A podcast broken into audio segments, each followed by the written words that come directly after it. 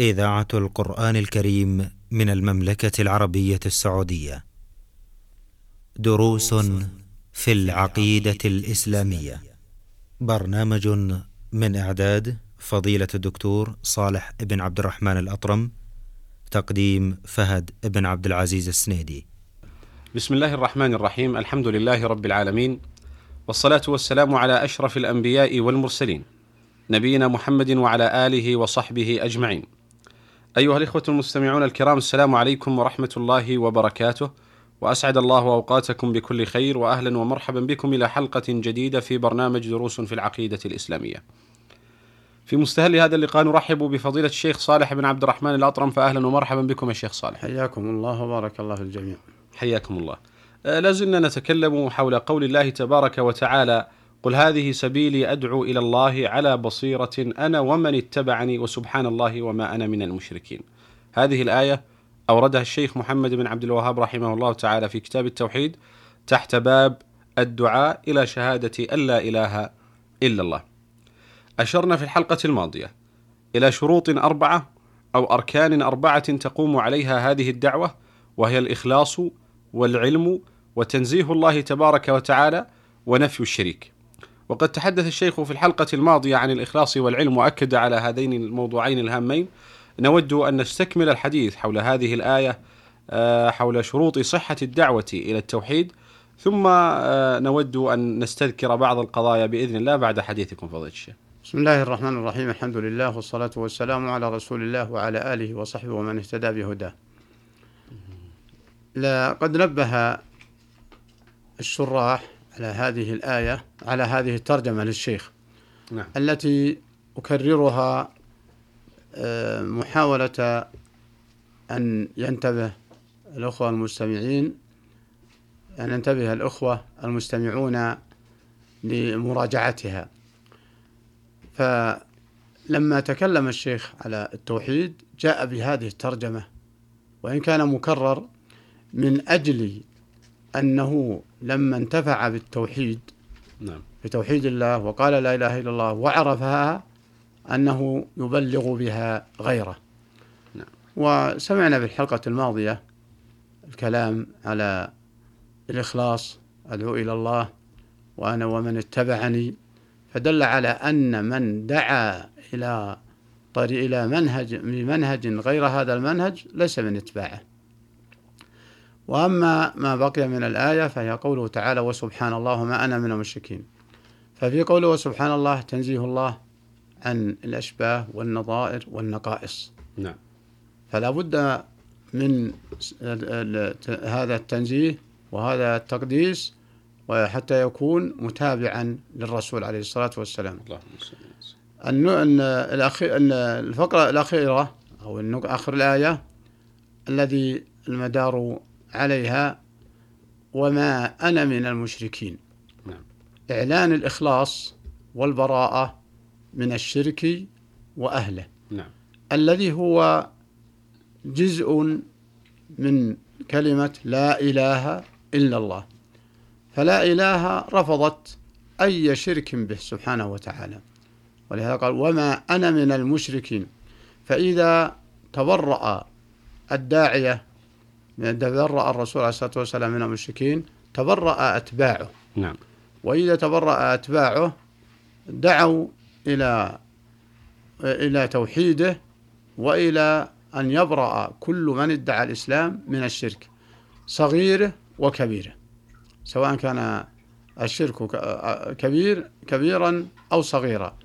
وسبحان الله وما أنا من المشركين بشيء لا قول ولا فعل ولا تعاون ولا تشجيع من من جميع الوجوه.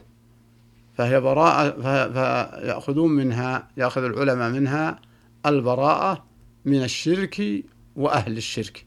وما أنا من المشركين بشيء. نعم. نعم. آه، مرة أخرى نعود إلى الشروط لعلها يكون من باب التذكير للإخوة المستمعين يا فضيلة الشيخ. الإخلاص. الإخلاص. تحدثنا عن الإخلاص الحقيقة حديثا طيبا مباركا وأود أن تأذن لي يا شيخ أن أتعرض إلى بعض القضايا في هذا الموضوع رغم أننا في كل باب نتكلم عن الإخلاص. ولن ينفك الإخلاص آه، يعني لن ينفك الحديث عن الإخلاص في أي باب من أبواب التوحيد بل في كل صغيرة وكبيرة من شؤون الإنسان. الإخلاص انظر إلى النبي صلى الله عليه وآله وسلم وهو يبنيه في كل عمل من أعمال المسلم. فلو افترضنا الجهاد على سبيل المثال وهو من أعظم أركان الدعوة إلى شهادة أن لا إله إلا الله. يأتي النبي صلى الله عليه وآله وسلم ليخبر أن ذاك الرجل الذي خرج لتسيل, لتسيل دماؤه وإخوانه على الأرض في آه، سبيل هذه الدعوة آه، حبط عمله من أجل أنه خرج للمغنم خرج ليرى مكانه خرج للذكر آه، خرج من أجل دنيا. فقال النبي صلى الله عليه وآله وسلم لتحقيق هذا الموضوع الإخلاص من قاتل لتكون كلمة الله هي العليا فهو في سبيل الله. العلم والنبي صلى الله عليه وس- عليه وسلم يربط هذه وقد- القضية المهمة. وقد نعم. جاء في الحديث نعم. أن من قاتل أن أن هناك من قاتل نعم. للرياء آه. فيقول قاتلت في سبيلك فيرد فيجاب أنه قاتل للرياء. نعم. وفي ثلاثة لا- الذين تسعر بهم نعم النار نعم يا- وقاتل لي- ليقال أنه شجاع. الله المستعان. وآخر قاتل للغنيمة. نعم. ف ف- فدل هذا على أنه مهما قاتل وانتصر وفقد الإخلاص فهو آه، مردود عليه. نعم. نعم. ثم انظر إلى غضبه صلى الله عليه وآله وسلم في دعوة أخرى خلت من العلم. عندما جاء ذاك الرجل المشجوج فأفتاه قوم بدون علم فاغتسل فمات. فغضب صلى الله عليه وآله وسلم فقال قتلوه قتلهم الله. إنما كان شفاء العي السؤال. هل سألوا إذ جهلوا؟ إنما كان شفاء العي السؤال. فقضية العلم مهمة وهي التي أشرتم إليها في قول الله تبارك وتعالى على بصيرة. و- ومن نعم. هنا جعل الله من المعائب على المشركين أنهم يقولون على الله ما لا يعلمون. نعم. يقول إنما حرم ربي الفواحش ما ظهر منها وما بطن والإثم والبغي بغير الحق وأن تشركوا بالله ما لم ينزل به سلطانا. وأن تقولوا على الله. ما لا سأل. ما لا تعلمون. نعم. الله أكبر. وقال سبحانه وتعالى فاعلم أنه لا إله إلا الله نعم. واستغفر لذنبك. الله أكبر. فبدأ بالعلم قبل القول والعمل. نعم. كما هذه عبارة محمد بن عبد الوهاب رحمه الله. وفي سورة العصر نعم. بدأ بالعلم قبل العمل. الله. والعصر إن الإنسان لفي خسر. ثم بين الله صفات النجاة من هذا الخسر من هذا الخسران فأول صفة من هذا الصفة المنجية آمنوا وقال العلماء علموا نعم. وبعد العلم عم- عملوا الصالحات نعم. وبعد ذلك أمروا بالمعروف وتواصوا بالحق ثم نعم. تواصوا بالصبر على أداء الطاعات وعلى الأمر بالمعروف فما أعظمها من سورة الله أكبر. ينبغي أن يتذكرها المسلم ما بين آونة وأخرى. نعم. ولا سيما من عنده مبادئ علم أو ليدرس أو ليدعو أو لنفسه. فمن تذكرها حجزته ومنعته عن التعدي بالأقوال بغير علم. إن الإنسان لفي خسر إلا الذين آمنوا. فمن قال أو فعل أو أمر من دون علم فهو داخل في الخسران الذي قال الله فيه إن الإنسان لفي خسر. نعم. نعم. أيضا تنزيه الله تبارك وتعالى ونفي الشريك. هذا موضوع هام. نعم. في آه، صحة الدعوة إلى التوحيد يعيدنا إلى أيضا حادثة وقعت في عهده صلوات ربي وسلامه عليه. وهو أول من دعا إلى هذا التوحيد في هذه الأمة بل هو سيد الداعين إلى التوحيد عليه الصلاة والسلام.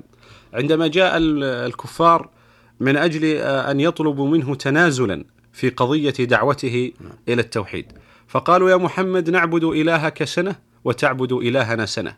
يريدون منه التنازل عن قضية صحة الدعوة إلى التوحيد فجاء تقرير مهم جدا لهذا الموضوع وهي تقرير تنزيه الله عز وجل ونفي الشريك عنه فنزلت سورة كاملة.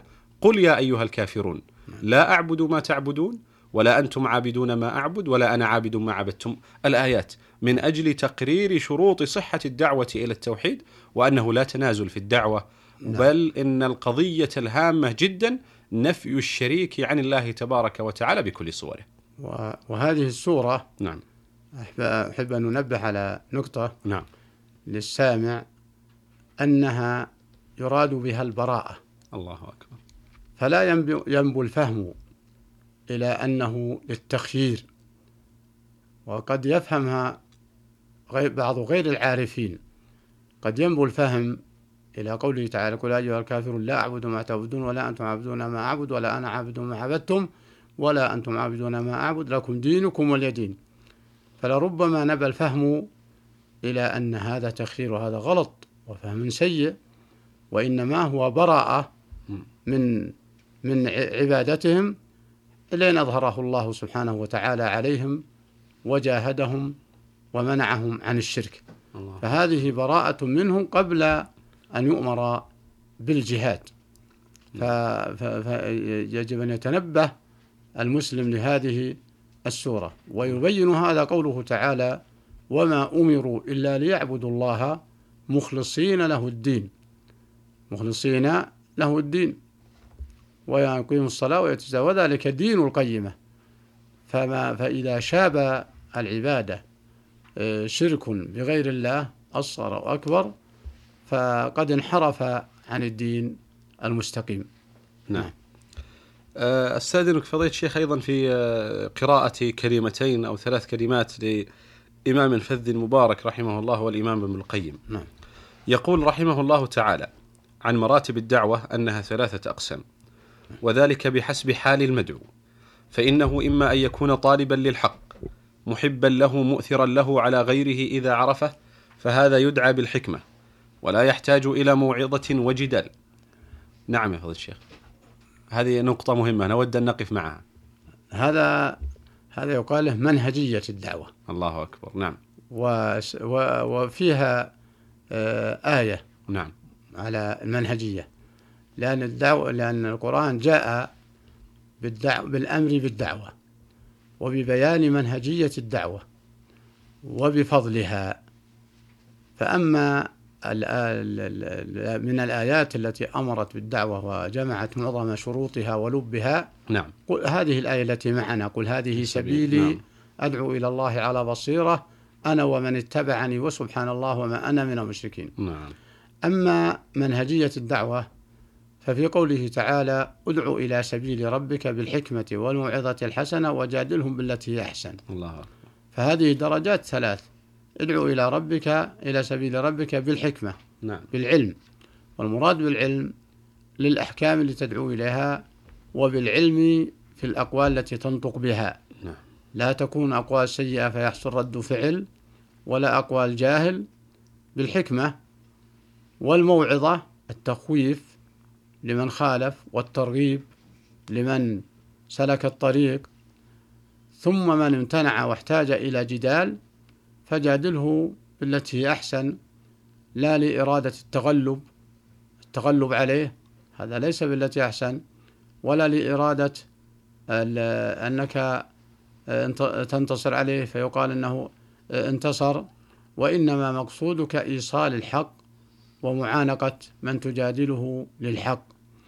أما الدلالة على فضل الدعوة فهي قوله تعالى ومن أحسن قولا ممن دعا إلى الله وعمل صالحا وقال إنني من المسلمين نعم. وغيرها من الآيات.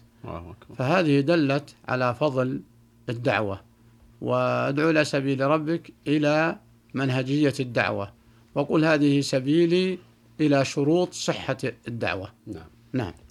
آه، شكر الله لكم. لعلي أختم الحلقة أيضا بإكمال كلام ابن القيم رحمه الله تعالى ونختم الحديث به. يقول آه، مراتب الدعوة ذلك بحسب حال المدعو فإنه إما أن يكون طالبا للحق محبا له مؤثرا له على غيره إذا عرفه فهذا يدعى بالحكمة ولا يحتاج إلى موعظة وجدل وإما أن يكون مشتغلا بضد الحق لكن لو عرفه آثره واتبعه. فهذا يحتاج إلى الموعظة بالترغيب والترهيب. وإما أن يكون معاندا معارضا فهذا يجادل بالتي هي أحسن. فإن رجع وإلا انتقل معه إلى الجلاد إن أمكن. نسأل الله تبارك وتعالى أن يوفقنا وإياكم لكل خير وأن يلهمنا وإياكم الصواب والرشد إنه جواد كريم. في الختام تقبلوا تحية زميلي أحمد الغامدي من الهندسة الإذاعية. حتى نلقاكم نستودعكم الله. السلام عليكم ورحمة الله وبركاته. عليكم السلام. دروس في العقيدة الإسلامية. برنامج من إعداد فضيلة الدكتور صالح بن عبد الرحمن الأطرم تقديم فهد بن عبد العزيز السنيدي.